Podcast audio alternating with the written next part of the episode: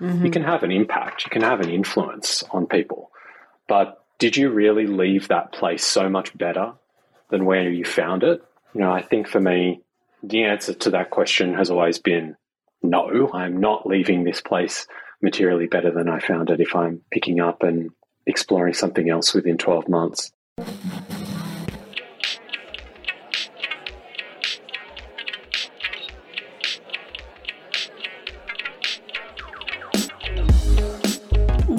Everyone, and welcome to the Breakline Arena. We are so grateful that you are here. The Breakline Arena is a space that welcomes changemakers, hustlers, and leaders in the tech industry to share their journeys and passions and insights. We are hosted by Breakline Education, which serves to help top performers from underselected backgrounds land new and exciting roles in the tech industry. If you're a person of color or a veteran or a woman, there's info in the show notes about how to join our community.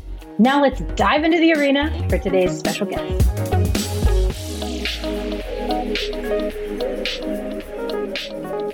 Welcome, everyone. This is Bethany Coates, CEO of Breakline. Absolutely thrilled to be here today with Chris McNamara from Remote. Chris, would love for you to dive in and just tell us a little bit about your background. Yeah, thanks for having me along. My name's Chris. I'm the Chief Revenue Officer at Remote. As you can probably tell from my twang, I'm not from around these parts. I actually grew up in Sydney, Australia, and moved to the US back in 2007 to do graduate studies at Stanford. And after graduating, moved back to Sydney, Australia, where I'm from, and thought I would spend the rest of my working days living out my life in the beautiful city of Sydney. But Around about five years ago, my wife and I decided that we wanted to do something more adventurous. And for me, as someone who was working in technology, you know, I realized that all of the most exciting technology jobs were back here in the US and a number of them in the Bay Area. And we decided as a partnership to pick up our lives and move halfway across the world. Very grateful for my wife's Winnie's support. And we moved here so that I could take up an opportunity as an executive with Glassdoor. It's kind of crazy to think that five years ago, the world was a very different place. And now the concept of kind of living and working remotely is so familiar to all of us. And you no longer have to make a choice between your personal life and where you live and where you grew up and your professional aspirations the type of choice that I made, you know, five years ago, leaving behind friends and family in Australia to pursue my career goals here in the US.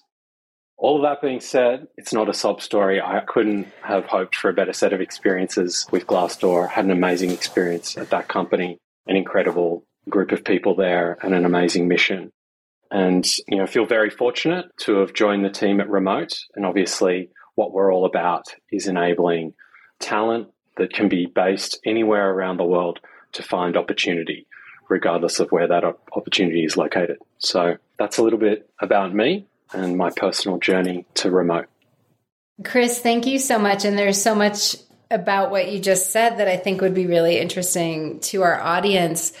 One theme that I wanted to pick up on, though, was your gratitude to Winnie. And I remember sure. actually we have a couple of parallels. I went to to Stanford for my MBA as well, and my husband, who was in the MBA program with me, grew up in Sydney. And while I was at Stanford, I remember someone saying one of the most important decisions that you can make for your career is who you choose as a partner. And mm. I found it to be so true because when we make these choices, if you're connected to somebody else and you're part of a team, as you said, it doesn't just impact you, it also impacts that person and potentially your family. Anything that you and Winnie have learned about that successful partnership and making decisions yeah. together that you'd like to pass on to other folks? I think one of the things that occurs to me is that in any good partnership, I think the relationship has this dynamic of reciprocity. One of the things that I remember studying at business school was Joel Peterson. He's one of my favorite. Oh, he's so great. Yeah. It's one of the best. He's been on the Breakline Arena too. Joel, if you're out there, I love you. I will make sure he knows. an inspiration for me.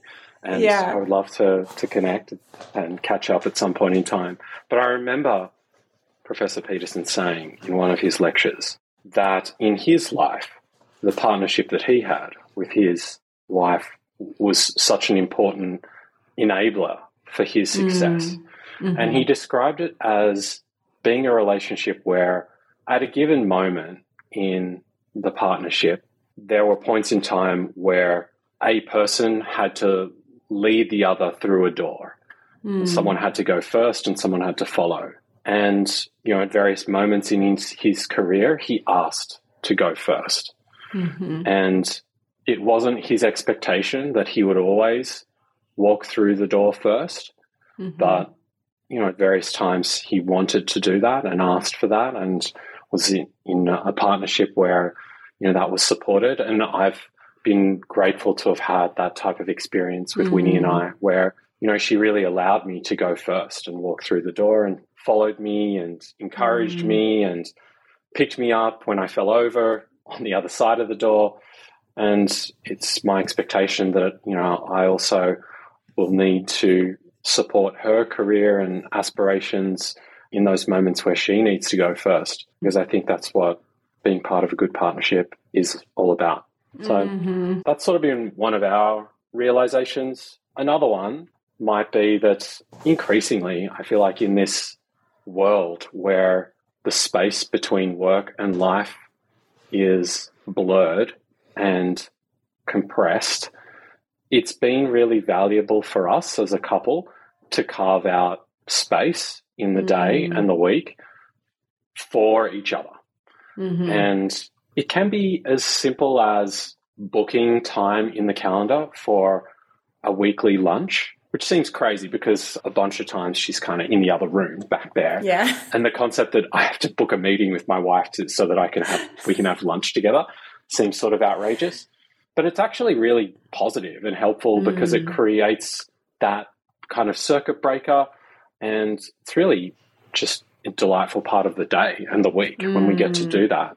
And likewise, making a commitment to have time together at the end of the day because it's so easy. I don't know about you, but it's so easy to just come back to the screen Yeah. and be seduced by the long to do list. Mhm.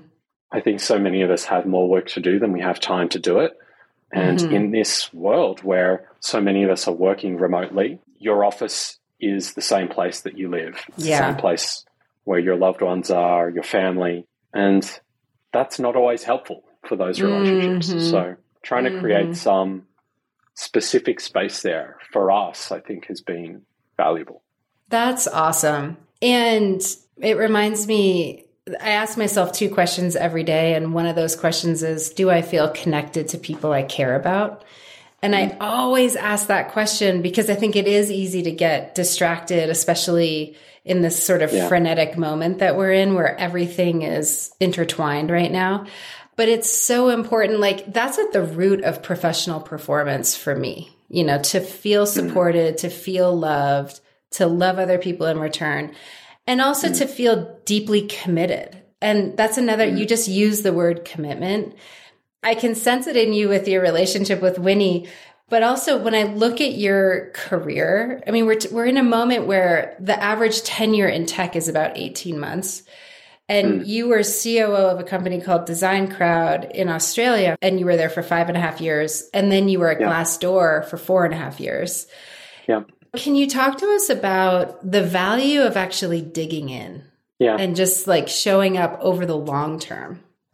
Yeah, for me, Bethany, I suppose that one of the ways that I think about my career and one of the measures of how I assess sort of my happiness is the impact that I'm able to have on the teams and the organizations that I'm seeking to lead. And for me, a big part of where I derive fulfillment is having the biggest impact. Mm-hmm. And again, to quote Joel Peterson, a piece of advice that was shared in one of his classes was seek out the heaviest load and lift it up. Like that's how you can kind of distinguish yourself regardless of your field of expertise. Mm. Um, if you do that, chances are you'll sort of make a name for yourself, no matter what mm. it is you're trying to do. Mm-hmm. And that's broadly what I've tried to do. Whatever success I've enjoyed in my career has not been because of talent. I don't personally really believe in the concept of talent. I believe in practice. I believe mm. in effort and hard work and commitment and learning from mistakes. Mm. And that takes time.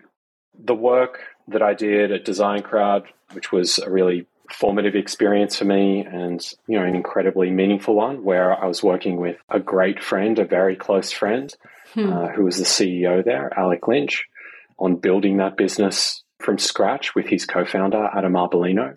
You know, that was an incredible journey filled with difficulties and challenges and the lows make the highs so much more mm. special. Mm. And for me, the value of digging in is having the opportunity to maximize your impact. If you're mm-hmm.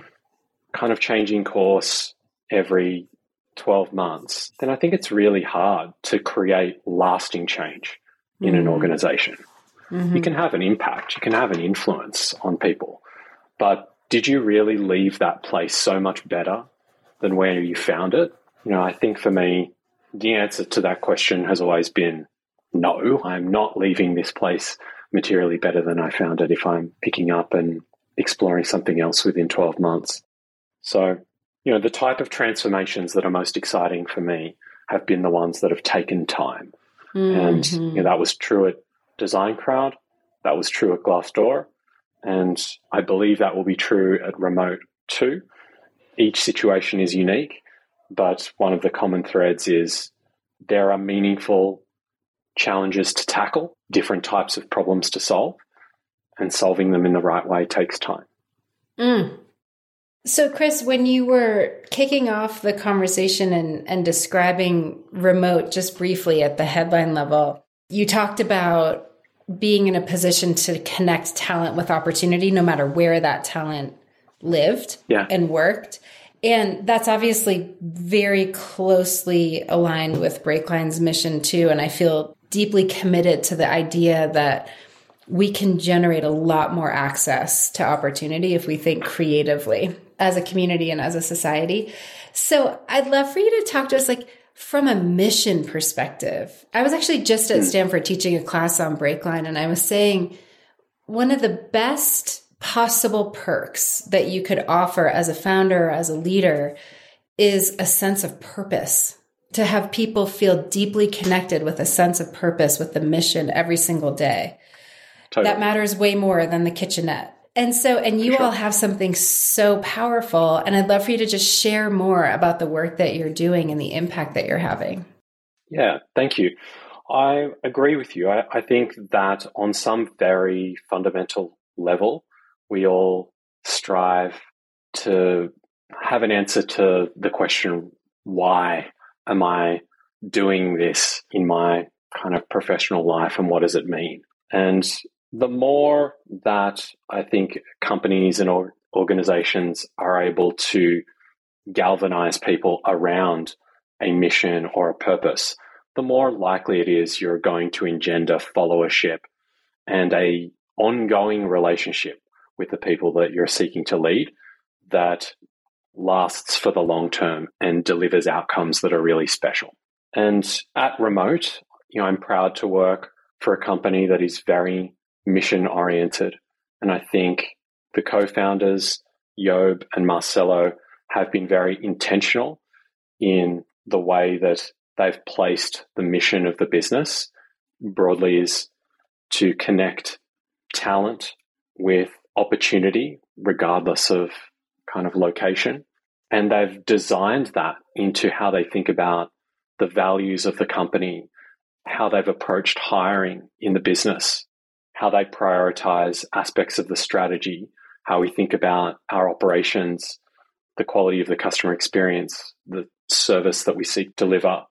And it's really embedded in the DNA of the company.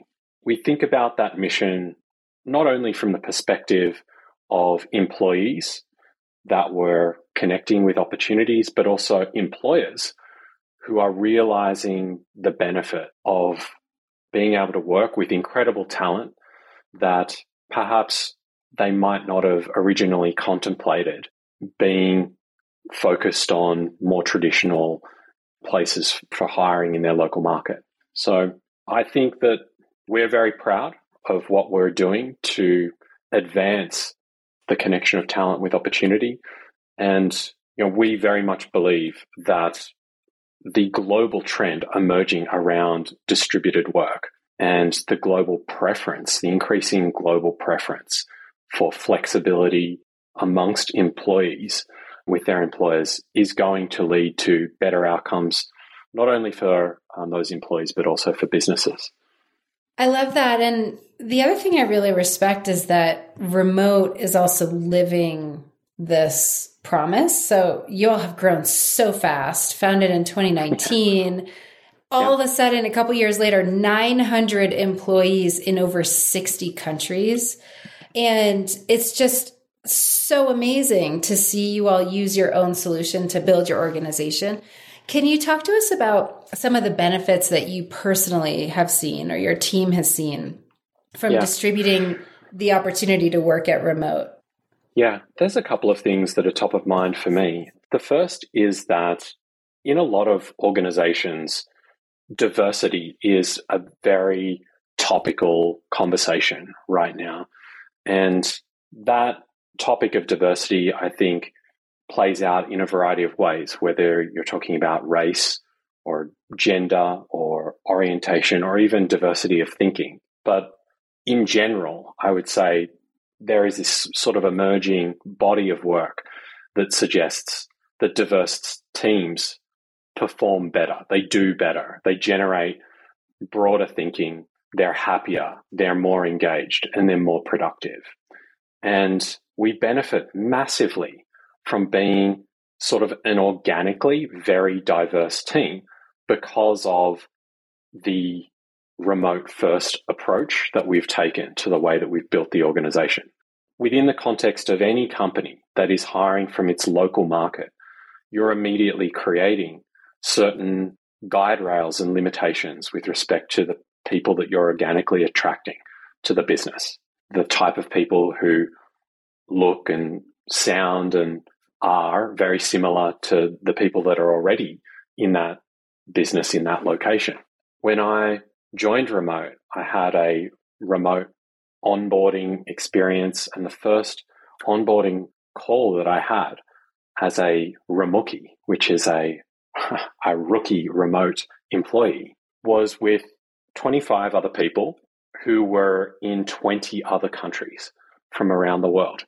And to me, it was kind of wild to be in an onboarding call with so many different nationalities represented. So I think that's one tremendous benefit I think that we've enjoyed as a business from being remote first and embracing this sort of model.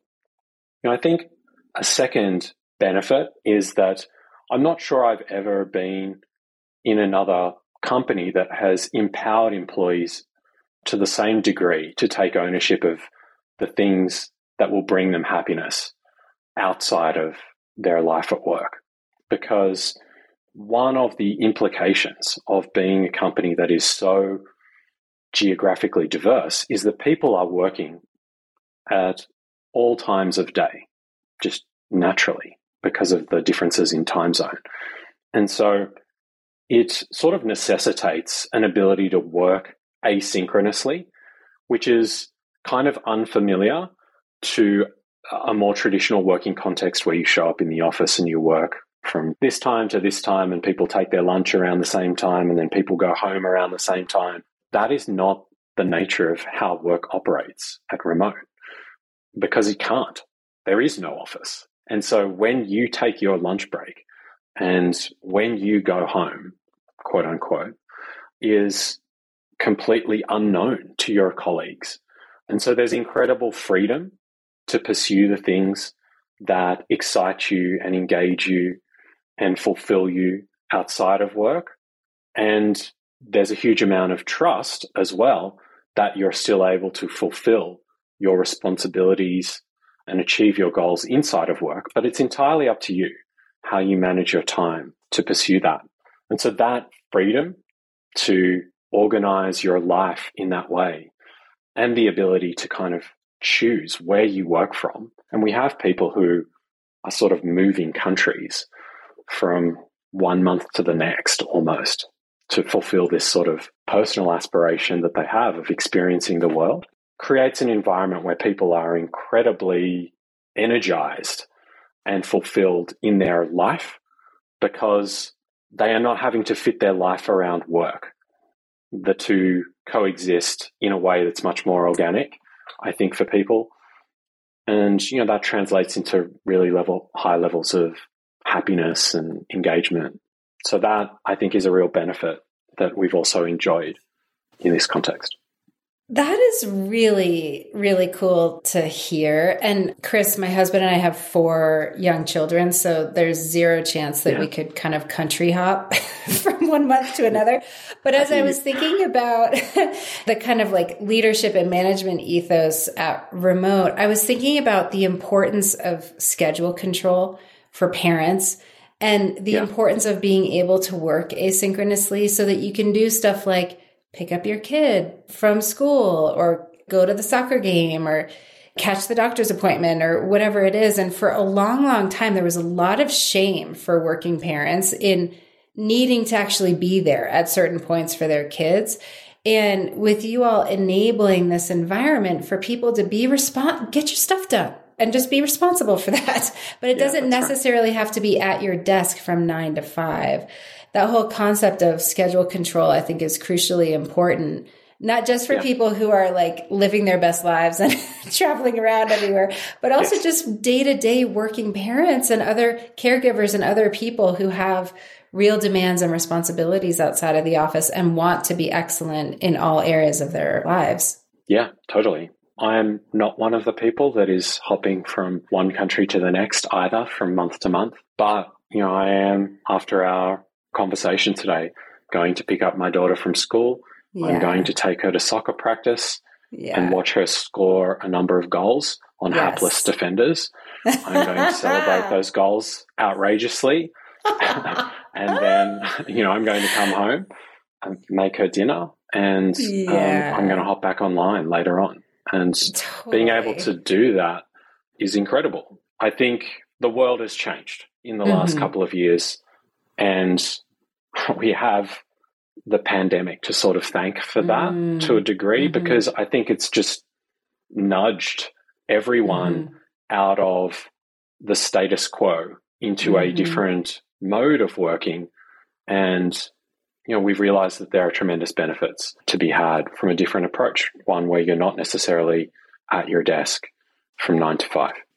You know, I was thinking about because we definitely we started Breakline about six and a half years ago and have seen an enormous evolution in that time from like everyone has to be in the office for conventional working hours to more flexibility with mm. remote working remotely and having a distributed workforce. I still feel fear from hiring managers and hesitation from some hiring managers. And I hear concerns around culture and engagement and feeling connected to each other.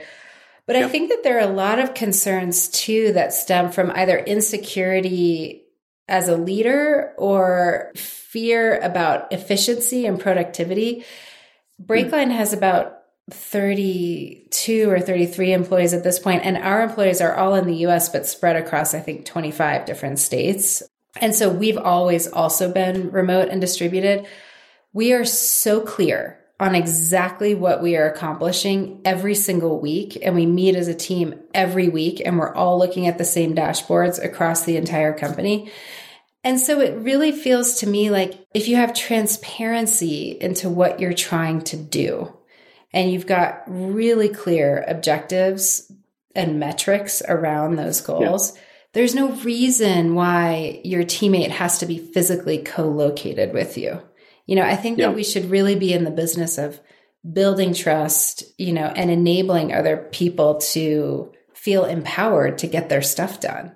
You all have a much more complicated organizational structure than we do. What are some of the actual tools or tips, like managerial tools and tips that you found that work really well for ensuring that you're actually able to still hit or exceed those goals and objectives, even when people aren't in the same room? Because I do continue to feel like that's an area of concern for people who aren't quite ready to let go of an in office culture. Yeah, I think that tip number one is recognizing that working in a distributed model and working asynchronously is different. I think that if you go into this type of model believing that you can work in the same way with your colleagues, in the same approaches, with the same types of communication, then you are likely to get suboptimal outcomes. And it wouldn't be surprising to me that if you did that, your conclusion would be our oh, remote working is not as effective as being based in the same place and in the same location. I think it's a mistake to assume that working remotely or working in a distributed model is easy. However, I think per some of what we've discussed, there are massive benefits to working in a distributed model that can be unlocked if you can do it effectively. And so step one is recognizing that it's different and connected to what we've been talking about I think realizing that distributed work implies an increased degree of asynchronous work is one of those tips. So, work happens synchronously, naturally, when you're in the same place, literally the same location, and you're working at the same time. As soon as you break that, even if you're in the same time zone and people are working in different places, there's an increased need for asynchronous work to happen because the walking up to someone and having a conversation. It's just, it's not as easy. Of course, there are tools like Slack, there are collaboration tools like Notion and the Google Suite that enable you to kind of work together on things at the same time. But it's not quite as easy. And unless there's a deliberate focus on educating your team around how to work asynchronously, then it's quite possible that the level of collaboration goes down when you move to this distributed model because I think there's a natural tendency for when people work in this way to sort of keep more to themselves. And so it can result in situations where there is unintended consequences like silos being created, less communication, less interaction between individuals. And so Tip number two, I would say, is I think you need to be deliberate in creating those forums for collaboration and allowing individuals and teams to kind of come together and create working groups in a more deliberate fashion than perhaps you have done in the past. And you know, critics might say, well, why don't you just put people in the office and they'll organically form those groups? That's true perhaps those groups will not form as organically when you're working in a distributed way. But there are other benefits of distributed work that you won't get from having everyone work in the same place at the same time. Like, for instance, at remote, because we have employees in 70 different countries, someone is always working. And we're really effective at executing projects that require work around the clock without kind of necessitating the burnout of the team because there's always someone in some place within a function who's available to pick up the work if we can adequately create the process for how work and knowledge is codified and passed from one employee or team to another. And so I think being thoughtful around like how do you document work and how do you enable your employees and your teams to learn and advance kind of their work even when they're not working at the same time as others has been a really important aspect of our success. Final tip, if I could share one, would be I think one of the assumptions about working in distributed models is that it's harder to build culture. That's not an unfair point of view. I think it it can be harder to establish culture where you don't benefit from the face to face interactions as frequently as you know a more traditional employment setting. But from our perspective, all that means is that you need to be deliberate in the mm. way that you seek to cultivate the culture. And it's a mistake to assume that culture is pizza and beers on a Friday. Mm-hmm. That's recreation. That's not necessarily culture. Culture is the identity of your team. It's the way stuff gets done in your organization. It's what you stand for as a group of people. And I think there's a way of defining that and enacting that and living that in a remote setting. And I think Job and Marcelo, the founders of Remote, have done an incredible job of bringing that to life in this company. Hmm. I love to hear that. And that last point resonates with me so much. We think about that all the time at Breakline, and we have such a tight team, and none of us work together. Like, none of us are physically co located. And I have two tips on this. One, we use Slack as a team and it's just popping off all the time. And one of our channels in Slack is called our values channel. And this is where we celebrate people who are really personifying a value that's important to Breakline. And that channel gets hit at least once a day. And so it's hmm. really tying us very closely to not just what are we doing together, but how are we doing it? We want to be really proud of that. And so it's just present in our minds and in our hearts all the time. That's been a yeah. really powerful tool for us. And then the other yeah. thing, Chris, for us is we are intentional about having the hard conversations. So we're mm. having this conversation very sadly a few days after a mass shooting in Texas, a few weeks after a mass mm. shooting in California, a few weeks after mm. a mass shooting in New York. And like I've been a part of organizations where there's a lot of energy expended to ignore the elephant in the room. Just pretend it's not there. Let's shove that thing under the rug.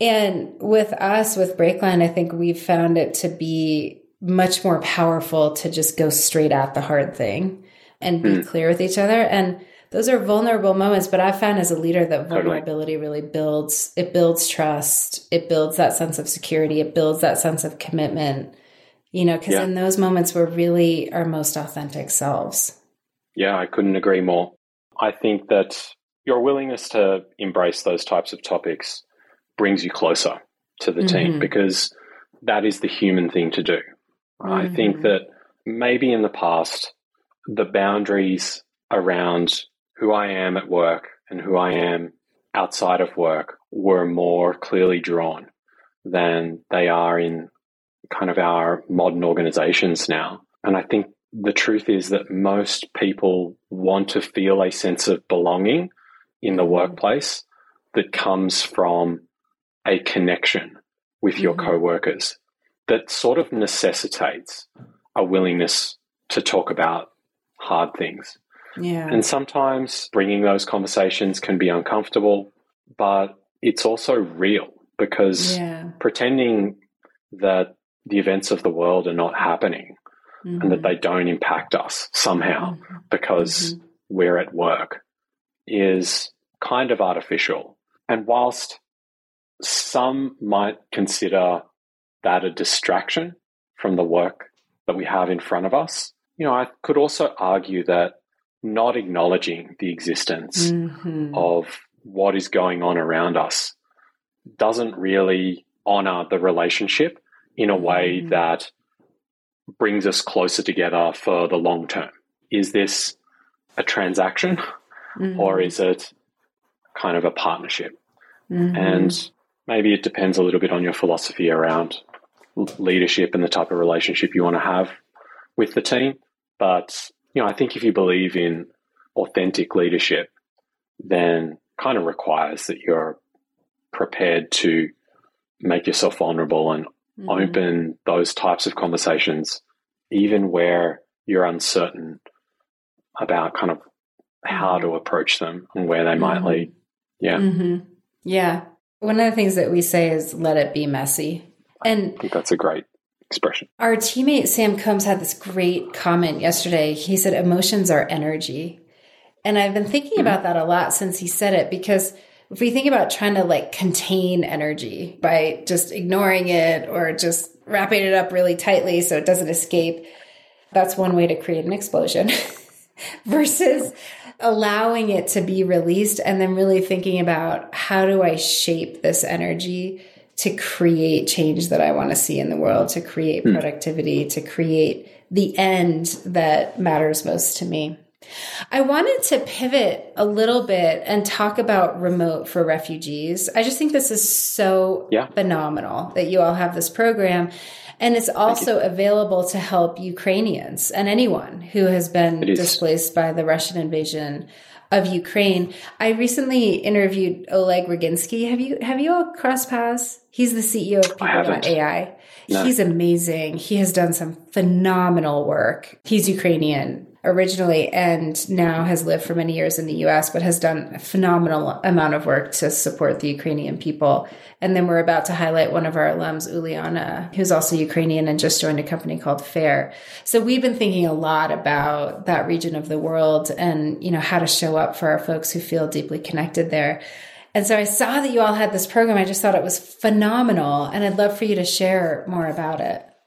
Yeah, yeah, happy to talk about it. And I think credit for the program again goes to the co-founders of Remote, Job and Marcelo, who established this back in August 2021, I think, long before the kind of Russian Ukraine conflict. And the thinking behind this was that every day in the world around us, there are individuals who are being displaced from their homes and their jobs and their livelihoods. And remote as an organization has the ability to potentially do something about that. And as a company that aspires to connect competent, qualified, talented individuals with opportunity, we wanted to put that into action. And so the genesis of the program was really the idea that we wanted to help individuals with a refugee status and connect them to opportunities. And for employers who were employing individuals that were displaced by a conflict or who otherwise had a refugee status from the country in which they lived and had the ability to work in, in a given location, we would offer our services for free. And we would employ those refugees, those displaced individuals without cost to that company. We would take care of, you know, all of the employment obligations and compliance obligations without our management fees. The salaries of the individuals are obviously still paid by the company, but we wanted to make our services available, our employment services available free of charge. And you know, the hope is that this will be a program that can help hundreds, if not thousands, of individuals who have been on the unfortunate side of these conflicts. And you know, we are hopeful that we're able to kind of assist them in finding gainful employment and being connected to opportunity through through what we've established. That's phenomenal. Phenomenal social impact. So you're the CRO, but in your career you've had experience in consulting, in banking, yeah. in operations. I would love for you to share with the breadth of your background why should people target sales or customer success as they think about yeah. how to build and accelerate their careers? And I say this because it's the number one functional area that I love to see breakliners go into. And it hmm. might mm. be the one where folks have the most hesitation because they oh, think of it as like, does that mean I'm a used car salesman? Like, does that mean that I'm pushing something on? So there's, I think sales has a reputation problem and I would love for yeah. you to dispel some mythology around that. Yeah, I do think that sales gets a bad rap. For me, the thing that appeals about these two functions, sales and customer success, and the thing that connects them is that regardless of the industry that a business is in, a core function of the company is to be able to articulate the value of the product or service that it provides, to be able to solve some problem for a customer or a user, to be able to demonstrate the value that's being created. And these are broadly the objectives of sales and customer success. These are skills, these are functions that have relevancy in every single venture on the planet. Every single company requires, I think, an ability to do these things. And the ability to do them well, I think, can distinguish companies that are successful from companies that fail. You know, this is ultimately the engine room of top line growth and kind of long term success for a business. So, of course, there are situations where I think we all engage with salespeople in ways that lead us to a conclusion that might prompt us to kind of question whether sales is a good career choice. But it doesn't have to be that way. I think that a good salesperson is someone who helps you to achieve your goals. It's someone who, if you've had a good conversation with a salesperson, it doesn't feel like they're selling you something. It feels like they're helping you. Like they're going to open the discussion with a series of questions to learn more about you and what you're trying to achieve. And once they understand those things, they're going to share with you a perspective on how the product or the service that they are offering may have relevancy to achieving the goals that you've outlined to them. And then they're going to kind of propose to you some relationship whereby they can kind of demonstrate to you that making an investment in this product or the service is going to assist you and help you.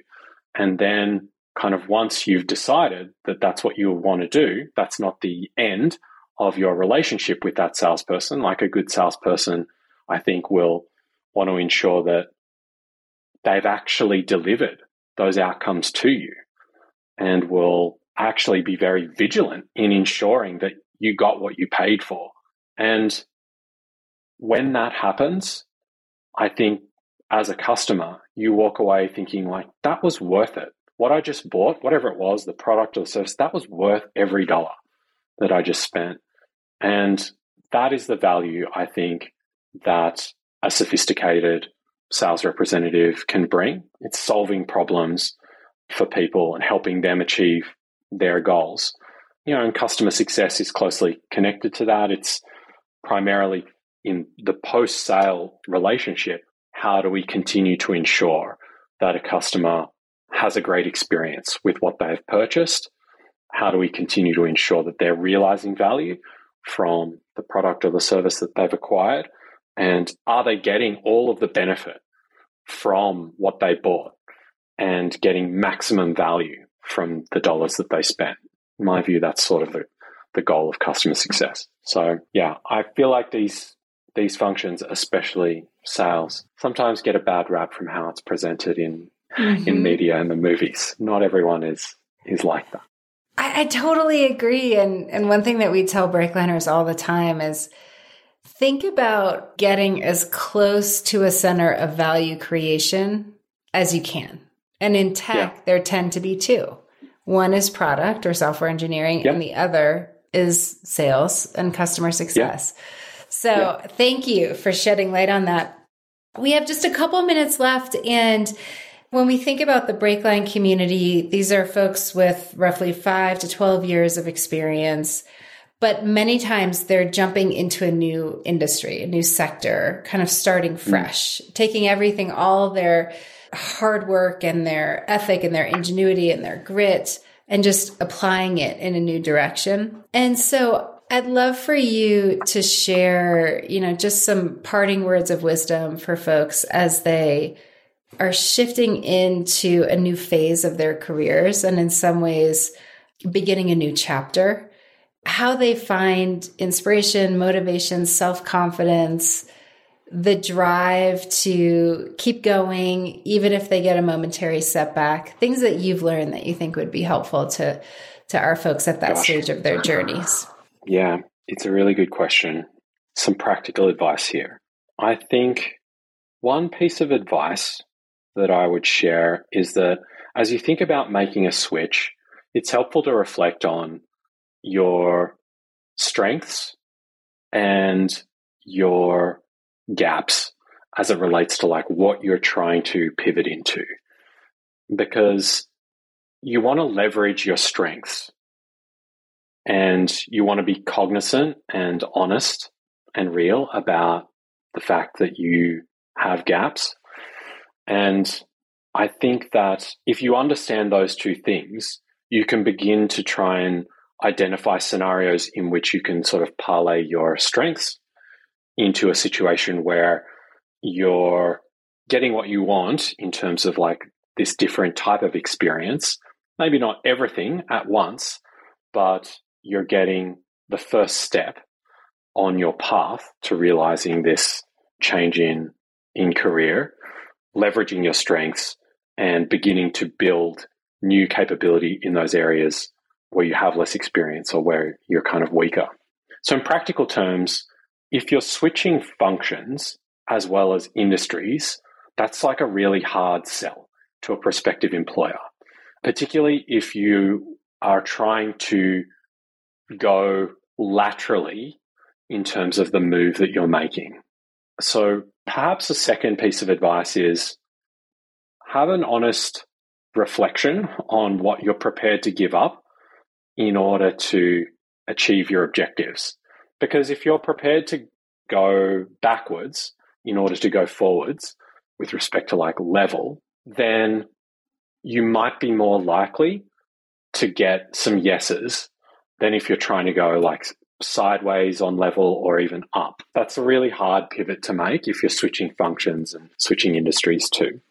I think a third piece of advice would be be patient because you only need one job.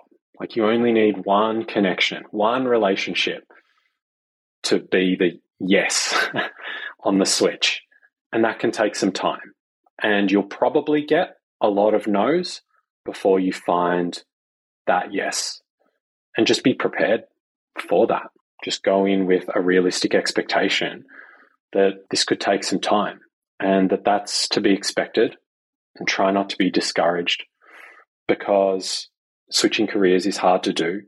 But almost anything that is worthwhile in your life is kind of hard to do, is sort of my personal view. Like if you look back on your life and think about your greatest accomplishments, how many of them were like really easy? It's like yeah. none, right? Yeah. At least for me, it's kind of like, yeah, I, I, never think, yeah, that thing was so easy and that was like the best thing I ever did. it's the opposite. It's the yes. opposite, right? Like it's always, man, that was so hard when I did that thing and I did it. And I'm really proud of doing that mm. because there was so much failure and there was so much difficulty and there was so much learning and growth that happened mm. along the way. Mm-hmm. So embrace the no, be ready for some failure along the way. That's okay. It's part of the journey. Don't give up.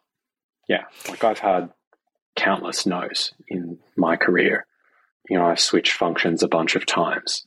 And here I am today mm. doing things that maybe, you know, 15 years ago in my career, you know, I'm not sure I would have thought that's, you know, would be possible. That's where I would mm-hmm. be. Don't give up. There's no substitute for hard work. It's what my mum taught me. And I love you know, that. I think she was right. Mom knowledge. Did yeah. you cross paths with Andy Rachleff at the GSB? I did. You yeah. did. One of the things yeah. that your last point was reminding me of something that Andy says all the time, which is it's not the number of no's, it's the size of the yes. yeah, Andy's wise. Yeah. I think that's a great point. Chris McNamara, CRO of Remote, thank you so much for joining us today. It's a pleasure. Yeah, thank you so much for having me along, Bethany. It was, it was great talking to you. Thank you guys so much for joining us for another episode of the Breakline Arena. We're hoping that you're walking away feeling a little moved, a little inspired, and if you really had a good time, feel free to head on over, rate, subscribe, leave us a review. It does help us spread the good word, keeps these good vibes rolling. Yes, we would love to hear from you. Thanks again, and we will see you next time.